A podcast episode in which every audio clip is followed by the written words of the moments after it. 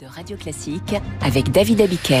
Et avec David Doucan euh, à sept heures vingt-six pour les coulisses de la politique. Bonjour David. Bonjour cher David. Chef du service politique du Parisien aujourd'hui en France. Cette fois c'est officiel, le parti Renaissance a entériné hier soir en bureau exécutif la désignation de Valérie Hayer, c'est comme ça que ça se prononce, me dites-vous. Le camp Macron a enfin une tête de liste pour les Européennes, mais le plus dur reste à faire. Oui, d'abord parce que maintenant, il va falloir faire une liste complète. Pardonnez-moi.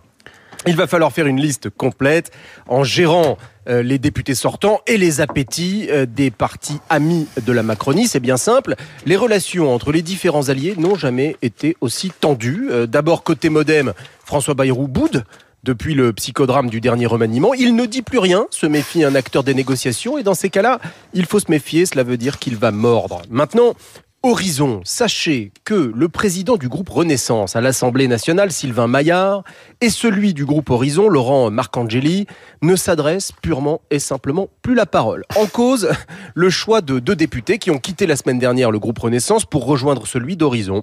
Maillard l'a toujours en travers de la gorge, surtout depuis mardi matin lorsqu'Édouard Philippe lui-même est venu en réunion de son groupe pour accueillir et féliciter les deux transfuges. Le même Édouard Philippe qui dit partout que le gouvernement ne réforme pas assez, que les comptes publics ne sont pas suffisamment bien tenus. Avez-vous, euh, David, remarqué le lapsus révélateur de Valérie Hayer euh, hier aux vingt heures de T F un? Au lieu de dire Gilles Boulot, elle a dit Gilles Boyer. C'est, ah, c'est, c'est, le... c'est incroyable. Oui. Gilles Boyer, c'est le, le c'est meilleur le... copain de, d'Édouard Philippe, le meilleur Des... complice politique. Bien sûr, le meilleur copain d'Édouard Philippe, eurodéputé Horizon, qui avait la semaine dernière plaidé pour que la tête de liste soit Clément Beaune, l'inconscient qui révèle les préoccupations profondes. C'est toujours savoureux. Oui, donc la composition finale de la liste peut virer à la foire d'empoigne. Tout à fait, surtout que les places éligibles sont de plus en plus chères à mesure que les sondages sont mauvais. Donc les députés sortants mettent la pression. Par exemple, Nathalie Loiseau passe son temps à savonner la planche de Pascal Canfin, dans l'espoir qu'il ne soit pas trop haut sur la liste. Voilà le contexte dans lequel la toute nouvelle chef de file Valérie Hayer fait son entrée en scène.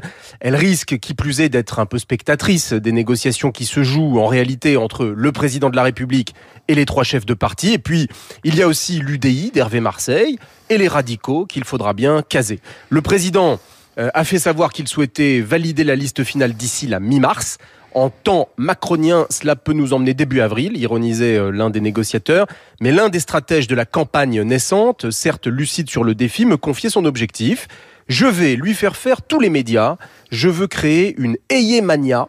Euh, si j'y arrive, on peut renverser la vapeur. Une Hayer-mania. La... Oui, une Hayer-mania, mmh. Tout à fait. Bah, vous avez une Bardella-mania. On en a parlé ensemble cette semaine euh, dans la matinale de Radio Classique. Eh bien, les macronistes veulent y répondre en essayant de créer une Hayer-mania.